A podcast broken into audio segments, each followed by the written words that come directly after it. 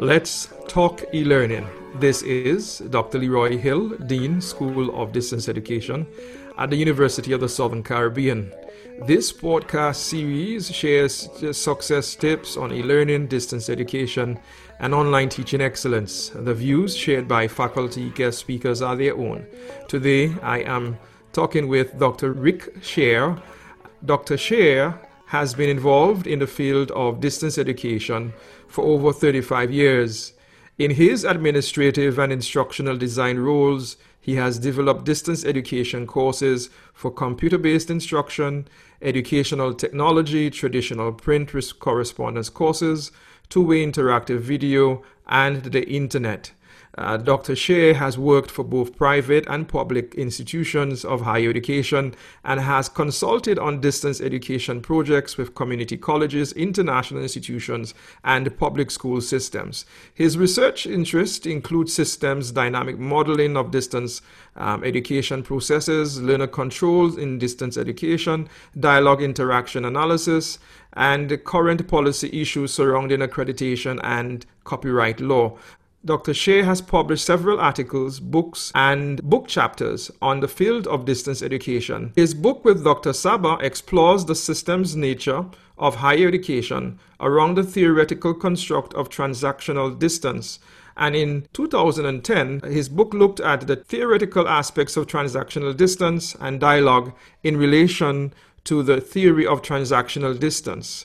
Dr. Scher currently serves on the editorial board for the New Zealand Journal of Open and Distance Learning and is on the advisory board for the University of Wisconsin Madison Distance Education Conference and their professional development program. Today, I would like to welcome Dr. Scher to Let's Talk eLearning. Welcome, Dr. Scher, and thank you for agreeing to be part of this podcast and discussion. Thank you for joining us today. Uh, thank you, Dr. Hill. It's, uh, it's my pleasure to join you today. Thank you. And you know, I, have I've been following the, the, the idea of transactional theory, distance theory for a while. And the theory of transactional distance provides a, very useful framework for planning in the context of higher education setting. And uh, I've, I've, I've been following Moore's conceptualization of it, and he presented it as a broad framework for the pedagogical uh, planning and, and framework of distance education.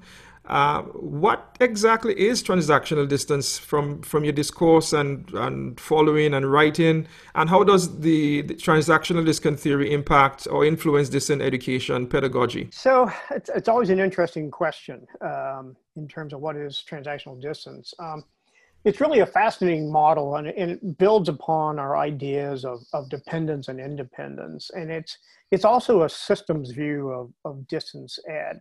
Um, however, it's not one that can be measured directly as it's, it's both a sense of psychological distance and it's also this interesting measure of um, the possibility of miscommunication um, within a uh, distance education um, learning environment.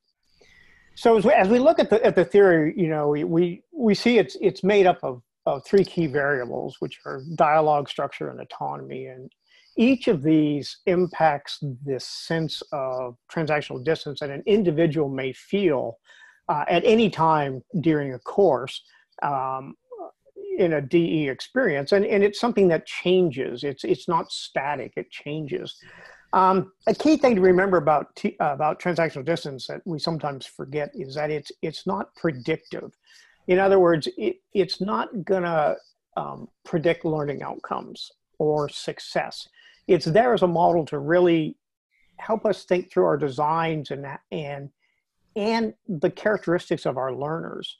Um, so you know, at it, at its core, we really think of it as a balance between dialogue and structure.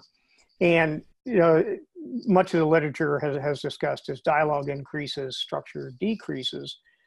and it, it's impacted, both of those are impacted by this idea of, of learner autonomy. So, you know, what, what's dialogue and, and what's structure and autonomy? Well, within, within the model and within, within Moore's, um, Dr. Moore's conceptualization, you know, dialogue is, is really a distinct subset of educational interactions. It's, it's one focused on dialogic exchanges that lead to the creation of knowledge.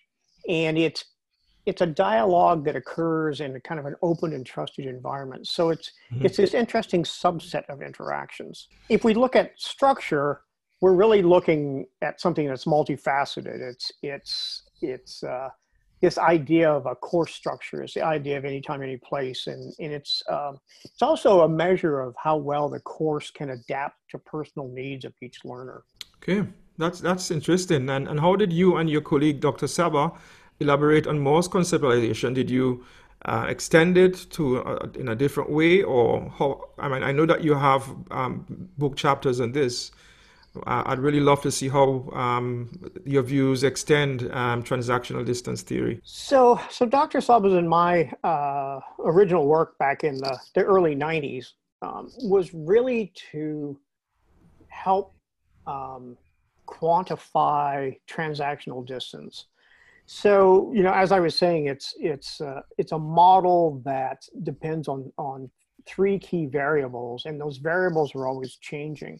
So it's very dynamic. So what we did was um, we kind of looked at this and said, okay, as, as a as a dynamic model, can we actually model it in in system dynamic simulation software? We looked at using uh, Stella, which which is a software that allowed us to do this, and and what this uh, what it allowed us to do is look at um, feedback loops in terms of how does dialogue and structure interact, how does structure and autonomy, dialogue and autonomy, and as we work through it, we really come up with these ideas of for the learners are either active or passive, or they're or the faculty or direct or indirect in their teaching styles, and as we dug into it, we we developed a kind of simulated um, online synchronous learning experience and collected a lot of data through speech acts and then fed it into the model. And we were, we were really pleased at the end that the model supported Dr. Moore's uh, theory.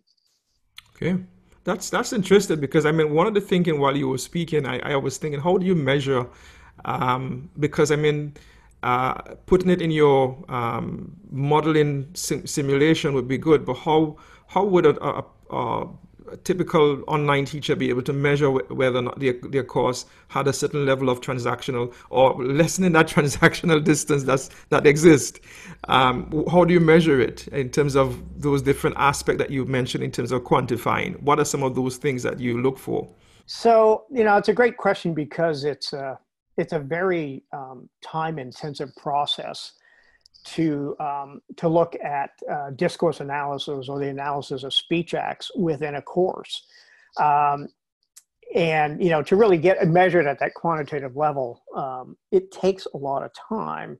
And then it's also we also know from semester to semester your learners are going to be different. So how that plays out is going to is going to vary from semester to semester. So I don't, you know, it's always interesting to take it and quantify it and look at this and try to I- expand upon that and add variables to the model. But I think that the essence is really thinking about these um, variables and what they mean to our courses and what what we want the learners to come away with based on our learning outcomes. So, you know, I think I, I would love to see more more people, you know, expand upon the model and and do more in-depth analysis that way. But it it's uh, you know it's definitely a research study and probably not one that that a lot of faculty could take on.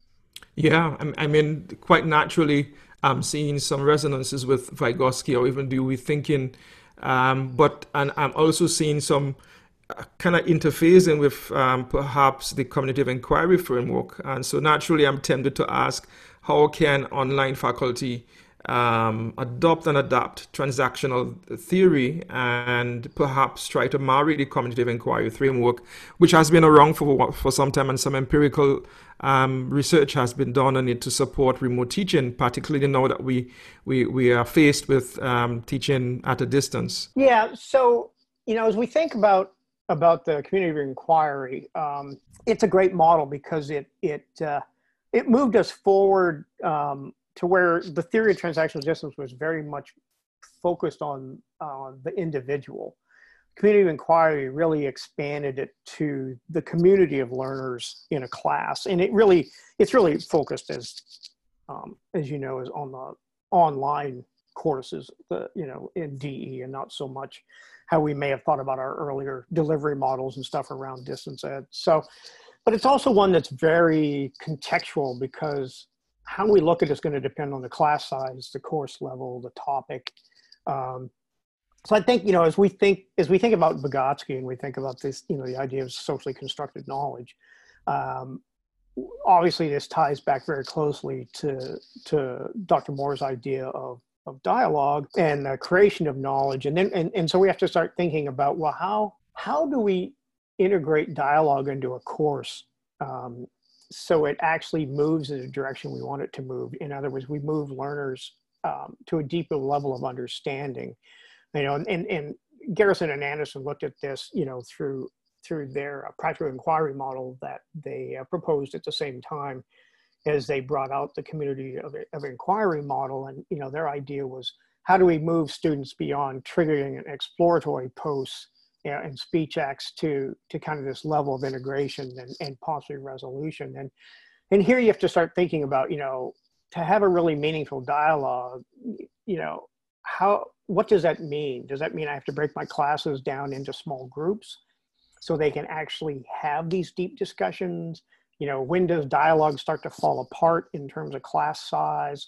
Um, certain courses, you know, if they're introductory courses, they may, they may not depend as heavily on dialogue as upper division and graduate courses. So it's a really interesting um, idea to, to think about. So, um, so we really have to, you know, kind of step back as, mm-hmm. as faculty and designers and say, you know, what, what are we really trying to, um, to obtain here in terms of learning outcomes for our, for our students and how do we want to structure these these variables to get to where we to get the learners to where we want them to be Thank you. And, and, so, can we assume that the psychological and communication space between the learner and the facilitator be something that is seen in both face to face and online? Because that's sometimes I'm, I'm actually thinking of the idea distance but not distant.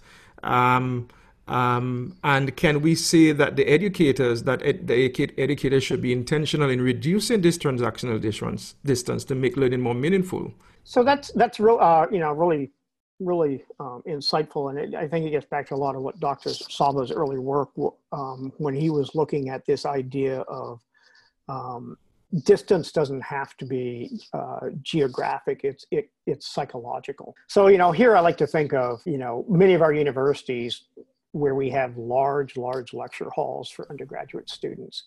And if we think of a student sitting in the back and, you know, they're, they have this physical distance, not a huge physical distance, but they have this huge psychological separation between them and the instructor. It's, it's, it's not much different than if they were in a different room someplace. They're really not engaged um, where we probably want them to be engaged. So there's this also this sense of in these large lecture halls, you know, high structure lecturing, um, limited dialogue, uh, and thus you, we have this sense of, of large transactional distance, even even in our face-to-face classes. Um, so I think you know, ideally, we always want to be uh, intentional about how we think about reducing transactional distance and that means you know what do we mean about dialogue and how we're going to structure our courses to allow a level of dialogue that that we really want to see in our courses to, to move the students to a to a level of, of deeper learning um, that we want them to get to. Yeah i mean that's that's i mean that's that's not always easy and um, it's not always easy. And I think this is where I think the measurement would help some persons, you know, like an indicator of how well they're doing, how bad they're doing, and I, I know that Moore stresses the development of transaction that is influenced by dialogue, as you indicated, between the teacher and the learner, and the degree of the structural flexibility of the program, and learner autonomy, which is something that has been, you know, in, in distance education, we always talk about in terms of agency over the um, over the learning procedures and, and, and so forth. Can we assume, though, that there's some sort of um, equity with, between those, or is there an imbalance in one affecting the other? So, I mean, this gets, um, I think, back to to um, some of the earlier comments I was making about the the dynamic nature of transactional distance, in that these variables are always changing, and they they they can change, you know, daily. You know, every time a, a student um, interfaces with a new lesson in a course, their ideas around dialogue and autonomy can change. So, so for example, um, let's say I'm a, I'm a student and and I'm um, in a class and the and the first lesson has content that I'm very familiar with.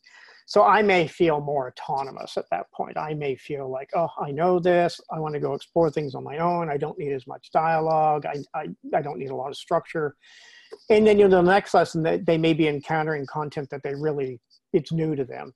And in an instance like that, they may be like, you know, I I need more structure around this particular um, lesson for me and i really need to have more dialogue with both with both the faculty member and my peers to help me understand this content. And thus they move from being autonomous to, to a lower level autonomy in terms of how they think about this. They you know the variable for them for structure goes up.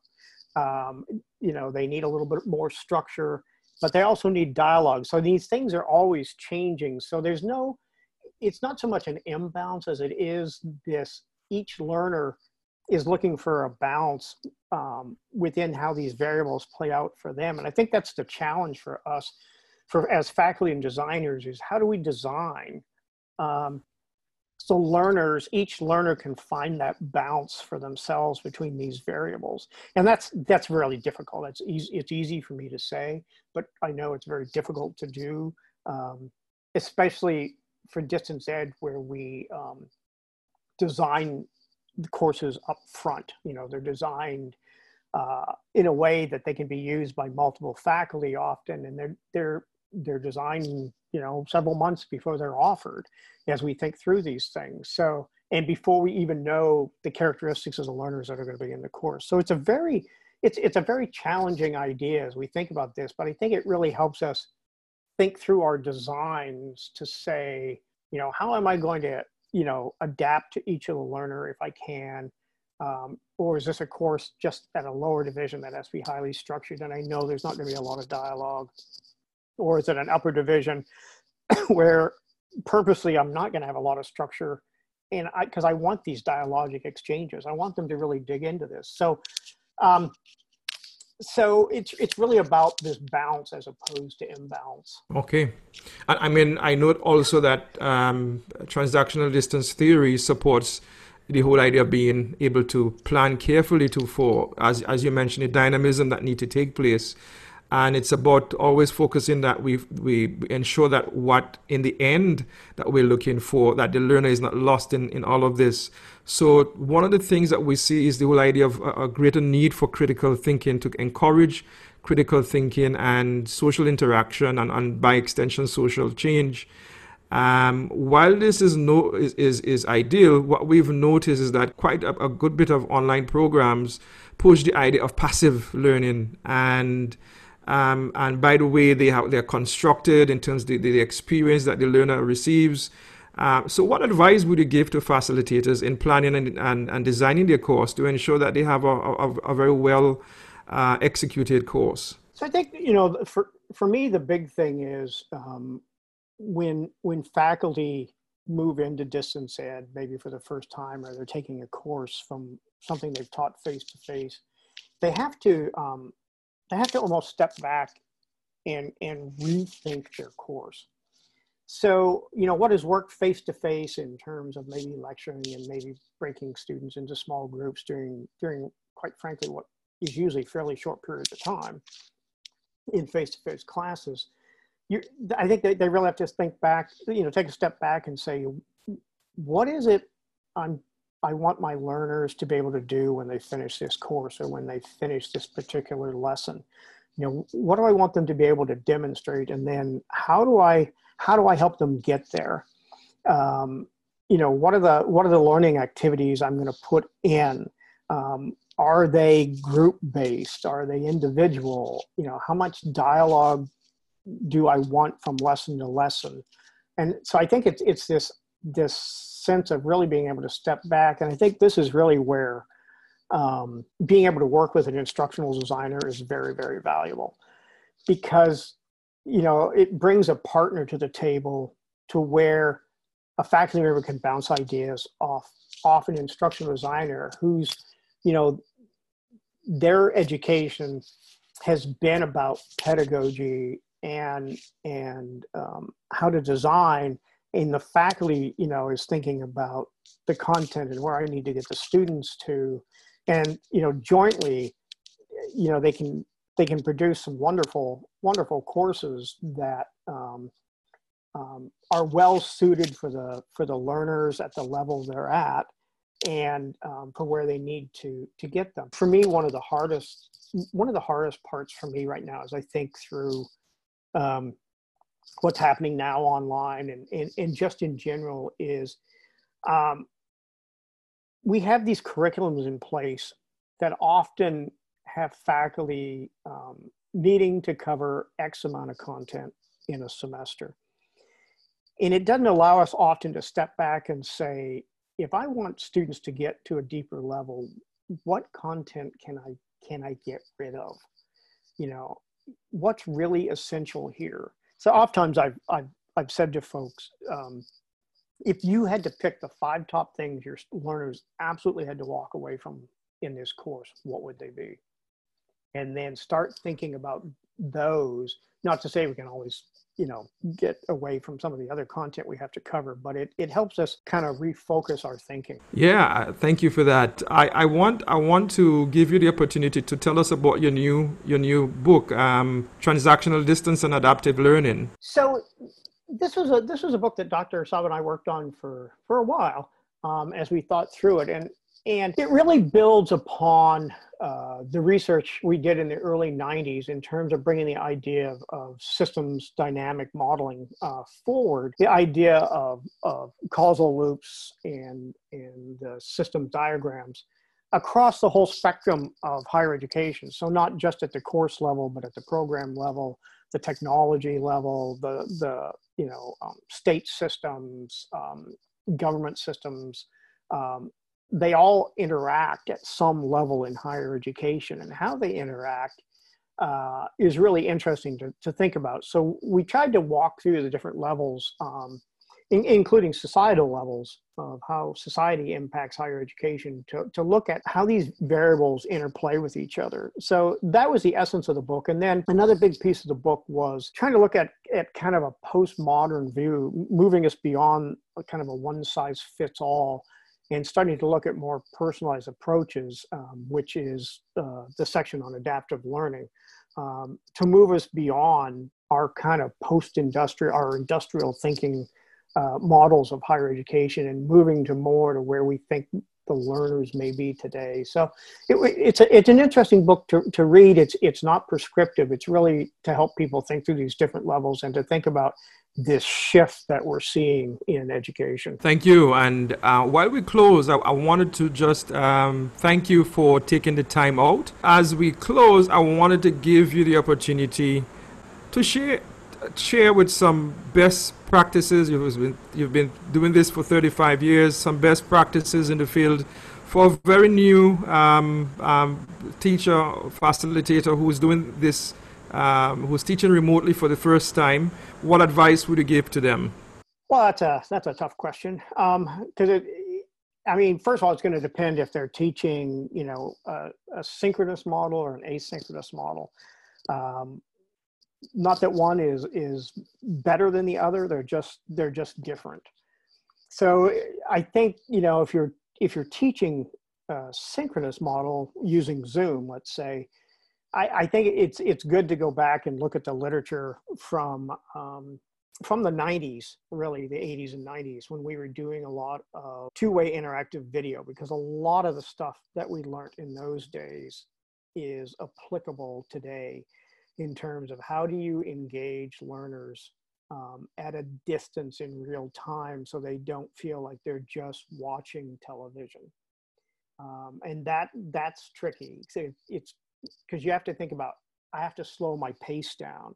I have to think of activities I can put in. I, I just can't lecture to them. I can't, I've, I've got to keep them moving. And, and a lot of this ties back to, to literature that goes back to educational television, even television, in terms of attention spans. And, you know, we know attention spans, we used to think of them around six, seven minutes um, for high production value um, video. But, you know, there's been research that's come out over the last 10, 15 years that show attention span of students has, has come down tremendously when watching a video, um, probably, probably less than two minutes now. So, so you have to think about about that and you know how do i how do i keep them engaged when i know it's so easy for them to disengage when they're watching? I think for asynchronous um, it's a little different because here we're we're mapping out the experience way in advance um, and we're thinking through um, the variables within transactional distance the variables with community inquiry and we're we're thinking about how they're they're going to interact and and you know we're thinking about the learner characteristics. So what you know in, in, a broad sense what are the characteristics of the learners i'm going to be? Are they traditional aged are they adult learners? Do they um, have a lot of experience that they're going to bring to the table um, in terms of discussions? Um, you know do i have to provide a lot of leading sort of questions for them to think about? Or can i open up and, and kind of say you know you know, give us your thoughts. What what are you thinking? And then, you know, there's other things you have to think about is do I let them read others posts before they post? Do I make them all post so I get their authentic voices first? There's there's trade-offs there. And I think that gets back to our thinking about, you know, we don't want students to get trapped into groupthink because we want their their their individual voices to come through. So I think um, it's it's all about planning really and and hopefully having the time to step back to do that planning. I know i know you know everybody right now um, in the environment when with with the health crisis and stuff is being um, kind of thrown into remote learning. It's you know i think we've come up with a new term as opposed to distance ed knowing that um, uh, it's more just in time sort of remote learning as opposed to how we think of, of distance education. But the realities are still the same of you know how do i how do i do this yeah thank you dr Shearer i again thank you on, on behalf of our followers our subscribers and i wish you success in your studies and we'll be following more of your program uh, I, I think you've raised some things here that I think that would be perhaps the content for our next podcast. Thank you, Dr. Hill. It was a, it was a pleasure um, having the discussion today. It's always a topic that I love talking about. So I want to thank you for the opportunity and